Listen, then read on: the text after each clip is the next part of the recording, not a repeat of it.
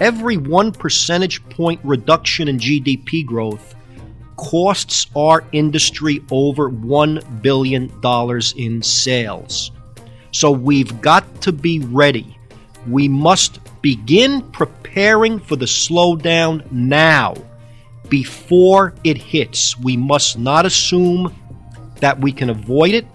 We must not assume that it's not going to affect us. We must not assume that there's nothing we can do about it. The leaders will prepare for the slowdown and they will come out of the slowdown stronger than they went in. Tough talk about the tough economic challenges facing graphic communications companies in today's economy from Andy Paparozzi, Vice President and Chief Economist of NAPL. He's our guest today on the NAPL Economics Podcast. I'm your host, Steve Lubetkin.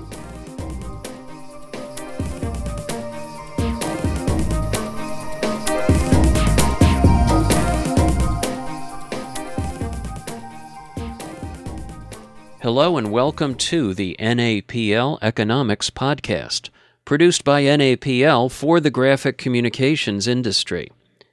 NAPL's comprehensive slate of business building solutions provides industry leaders with the strategies, insights, and guidance they can use to make informed business decisions, minimize risk, anticipate change, and profitably grow their business.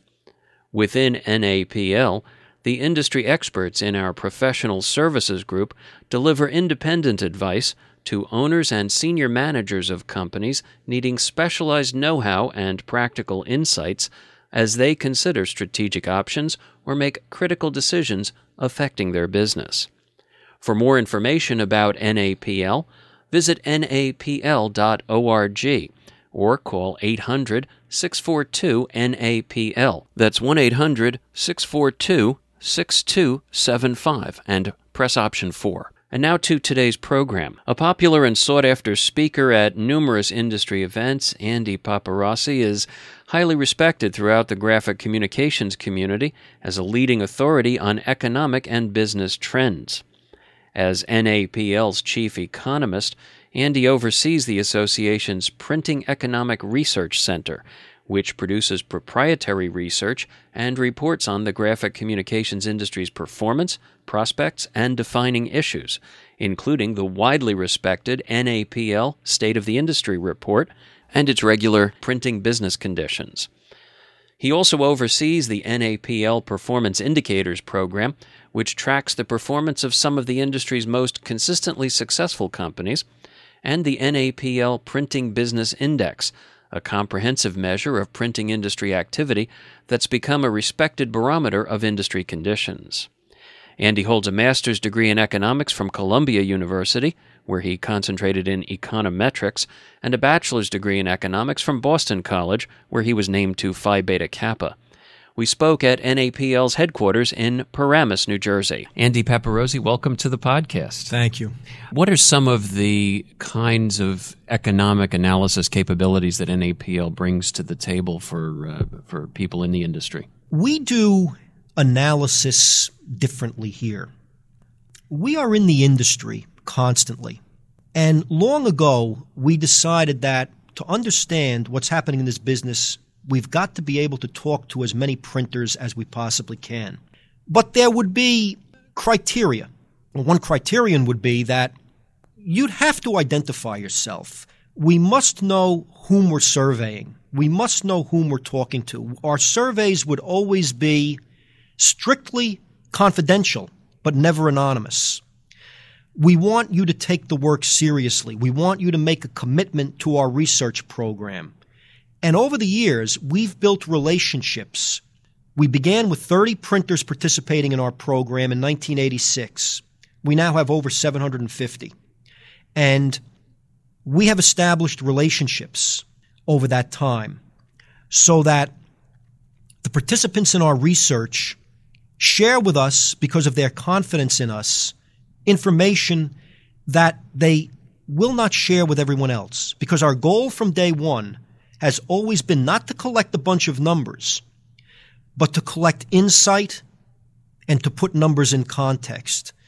So we do regular research with our 750 member panel, and we share that research with the industry through a series of publications, presentations, and again, the idea is to understand what's happening, why it's happening, what's ahead in time to help our members do something about it in time to help them make these things opportunities rather than threats. And the uniqueness is that we've built a database of, of broad indicators that draws on broad participation in the industry that is not easily replicated.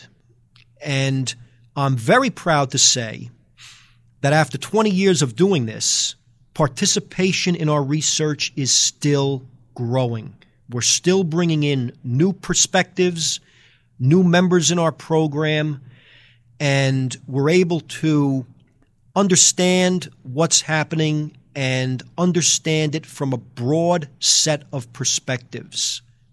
And it's a significant size sample right. of, of people that uh, right. gives you some confidence that what they're telling you really represents broad trends in the industry. Exactly. And that's what we've always tried to understand. It's not about collecting numbers, it's not about checking a couple of boxes or clicking on a couple of boxes or circling a couple of letters. It's about careful, thoughtful assessment of what's happening and why. And that's what we ask of participants in our research we never ever preface a survey with take five minutes to fill this out while you're having a cup of coffee.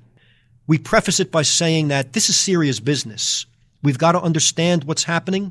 We want you to think carefully about what's happening, about where your company is, where it's going, and how it's going to get there. And we are going to ask questions that encourage you to think provocatively about where you're going, how you're going to get there, and what you're going to need to get there. Let's talk broadly about the economy first. Where is the industry headed economically, and, and what are some of the critical trends we're looking at as we head into next year? Certainly. There are three critical trends. The first is that we are growing. We will grow faster in 2006 than we have in 11 years. We are not finding growth in the same old places or by doing the same old things, but we are growing, and printers who are not sharing in the growth or participating in the growth need to figure out why very quickly. They need to ask candidly and soberly why am I being left behind, and how do I catch up? Secondly, not enough of that growth, not nearly enough of that growth, is making it from the top line to the bottom line. We are in a classic textbook profit squeeze with a broad range of costs paper, other materials, energy, labor costs, interest rates, a broad range of costs rising significantly in markets that, despite consolidation, despite a significant reduction in the number of printing companies, are still very, very resistant to price increases. As evidence, Consider that 69.3% of the NAPL printing business panel report that their sales are up so far this year, but just 30.1% report profitability is up. Over two thirds reporting sales up, revenues up, but under one third reporting the bottom line is up. Why? Well, because our hyper competitive markets no longer give us a margin for error. Even upturns no longer bring a margin for error. Once upon a time, when business turned up, markets were a little more tolerant of inefficiency and waste and spoilage and error.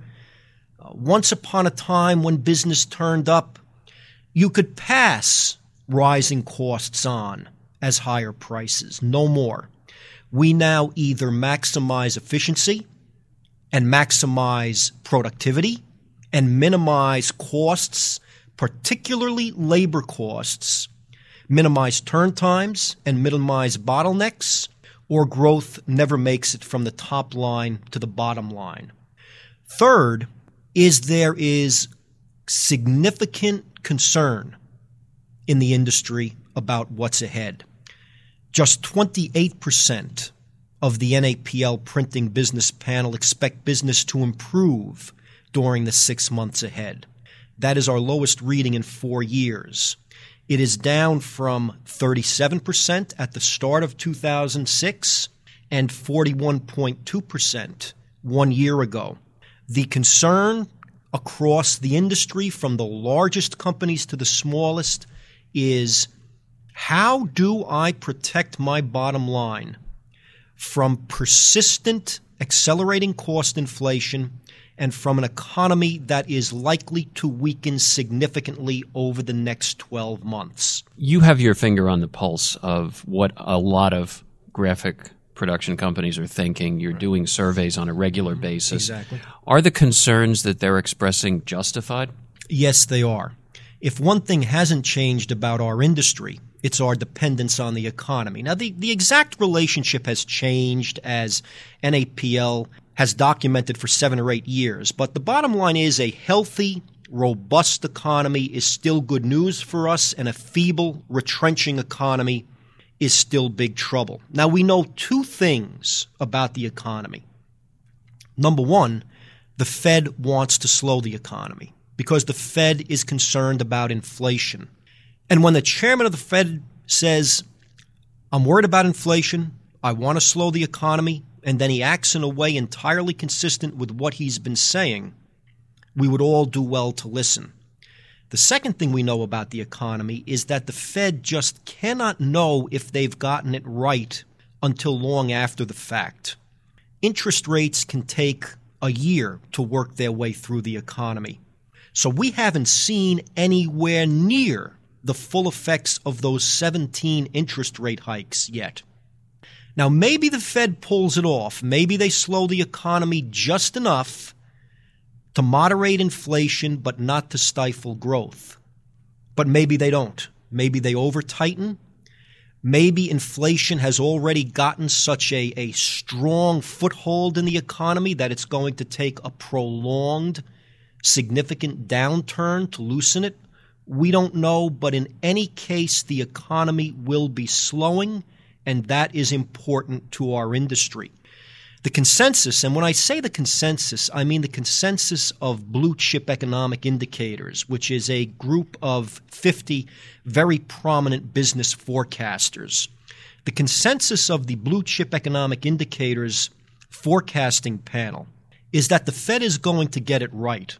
They are going to gradually slow the economy over the next 12 months from the robust 3.5 to 4% growth of the last three years to a more moderate 2.5% pace. Now, that matters to us because we estimate, NAPL estimates, that every one percentage point reduction in GDP growth, GDP, for example, slowing from a 3.5% rate to a 2.5% rate, every one percentage point reduction in GDP growth costs our industry over $1 billion in sales. So we've got to be ready. We must begin preparing for the slowdown now before it hits. We must not assume that we can avoid it. We must not assume that it's not going to affect us. We must not assume that there's nothing we can do about it the leaders will prepare for the slowdown and they will come out of the slowdown stronger than they went in. So, what's your advice for printers in preparing for the slowdown? How can they protect themselves? There are several good things we can do, and we address all of these in detail in our mid year State of the Industry report. We talked about the importance of maximizing productivity and efficiency, and that has never, ever been more important in our business because we have never had the diversity or the intensity of competition we do today. The competition isn't simply the printer across town anymore. It is the printer across the country, the printer across the ocean, the non printer who is providing an electronic alternative to print. At NAPL, we talk about five deadly misconceptions about our industry. And the most deadly of these misconceptions is assuming that we will be competing with the same people tomorrow that we've always competed with. We're competing with entirely new players in entirely new ways. So maximizing productivity and efficiency has never ever been more important. And nothing is more important to maximizing productivity and efficiency than effective labor force management. And by that, I simply mean cultivating a flexible, lean labor force that can adapt quickly to change, whether they be the ups and downs of sales or whether they be the kinds of change that are redefining what we do and how we do it. Investing in labor saving technology is certainly a big part of effective labor force management, and we've done pretty well on that score. For example, we currently create about $79 billion of sales every year with a labor force of just about 488,000 people. Six years ago, we needed nearly 588,000 people, nearly 100,000 more to generate the same $79 billion in sales. To put our progress another way, today we create $162,000 of revenue per employee, a 19.5% increase from six years ago when we created approximately $136,000 of sales per employee. That's real progress. It's important, but it's not enough anymore. Investing in labor saving technology is part of the story, but not the whole story. We also must recruit more effectively, evaluate our personnel more effectively, and train our personnel more effectively. Effective recruiting minimizes costly employee turnover by getting us the right person the first time out. Effective evaluation helps us quickly identify who's going to get us where we need to go so we can reward and retain those personnel and what is more costly or disruptive than losing a key employee. Effective evaluation also lets us identify who just isn't going to get us where we need to go, who's just not up to it. And that's important because our hyper competitive markets simply will not allow us the luxury of carrying underperformers anymore. Effective training, particularly cross training, ensures that our staff's skills are current and adaptable. We have some work to do here we are not nearly where we need to be. I will quote some preliminary results of the 2006 NAPL Organization Development and Compensation Survey, which we will publish in October. We asked participants in our survey when you recruit a full time person, about what percent of the time do you get the kind of person you were really looking for? And what percent of the time do you settle for who's ever available? The average success rate, 52.5%, only slightly better than the flip of a coin. We asked about investment in employee education and training, comprehensive investment. We found that 43% of our survey group either invest nothing or an insignificant amount in employee training and education, or take whatever a vendor provides with new hardware and software. Nearly 16% don't even know how much they invest. Only 10% invest at least 1% of their annual revenues in educating and training personnel. We found that only 34% of our survey group have effective, well defined, systematic employee evaluation plans, and only 29.8% are happy with their employee evaluation plans. We must do better. And let's be frank, as an industry, we have always been equipment and technology focused. Labor force development has been an afterthought. Training and education have been whatever we need to operate that new piece of equipment, software, or hardware we just purchased. We cannot get away with that anymore. Our industry is getting too competitive and too complex for that anymore. And the companies who will prosper in this business, who will prosper in an industry that is getting more competitive and more complex, will take labor force development seriously, will take training and evaluation and recruitment and retention seriously, and they will invest as carefully in their personnel as they invest in their capital equipment, and they will not overhire. Over the last four months, we have hired more production personnel than in any period since the summer of 1998 and that's okay. Hiring is fine. A growth industry, and we are a growth industry, should hire. However, we must absolutely make sure that productivity, that output per employee rises right along with headcounts because we know the cost of hiring and the cost of employing will keep rising, and we know that we will not be able to pass those costs on to our clients as higher prices. Another thing we need to do to prepare ourselves for the slowdown, to ensure that we come out of this thing stronger than we went in, is what I simply call effective performance analysis. And by that I mean nothing more than a candid, timely assessment of how we're doing. An effective performance analysis really has three basic steps. Number one, identify the critical metrics.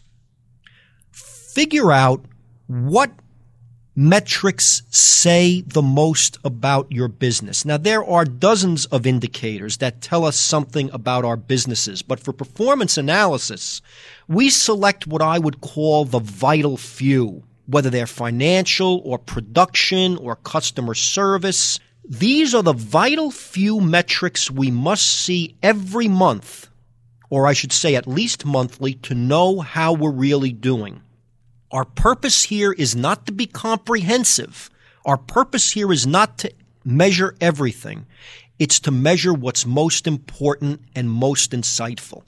Once we've established that vital few set of metrics that we need to see at least monthly to know how we're doing, we assemble a consistent, complete database on each.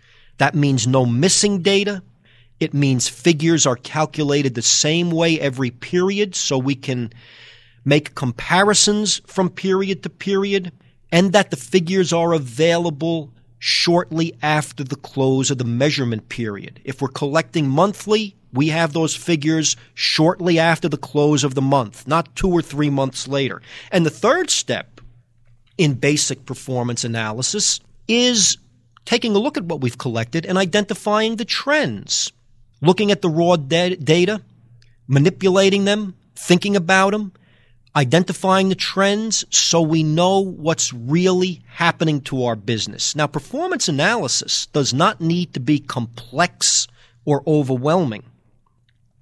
Even basic performance analysis will tell us very effectively how we're doing in time to build on strengths, correct weaknesses, and minimize mistakes. And that's the key. We know what's happening in time to do something about it. Now, if nothing were changing in our industry, performance analysis wouldn't be very important. We could keep doing what we've always done. But we know that's not the case. We know that our clients, our markets, our labor force, our competition, our workflow, and every other vital aspect of our business is being redefined by profound change. And we've got to keep a closer eye on what's happening, why it's happening, and what we can do about it than we ever have. That will help us come out of the slowdown stronger than we went in. Effective labor force management, effective performance analysis more important than ever. Andy, is there anything else that people should be keeping in mind about the state of the industry as we go into 2007? Yes, I will repeat three points NAPL has been emphasizing for several years now. They are all worth repeating, they are all worth continuing to emphasize. Number one, always remember, and it all starts with understanding that we are in the communications business, not the ink on paper business. I've been saying that for several years, and I have been getting resistance to that simple statement for several years. And my response to this resistance is still the same. Show me a piece of printing that is not intended to communicate something to someone somewhere, and I will then agree we are in the ink or toner on paper business. I still haven't seen that piece of printing. Now, we pay lip service to this idea of a, a communications business. Sometimes we call ourselves the graphic communications business. But when we live the fact that we are in the communications business and that if it affects how people communicate, it affects us, we then see opportunity where others see threats. We then see a vibrant industry with its best years ahead where others see a mature or dying industry. Secondly, I am very concerned about the hype surrounding diversification. Diversification beyond print, and you know NAPL has been talking about this for 10 years. Diversification beyond print is a hot topic in our industry, maybe the hottest topic.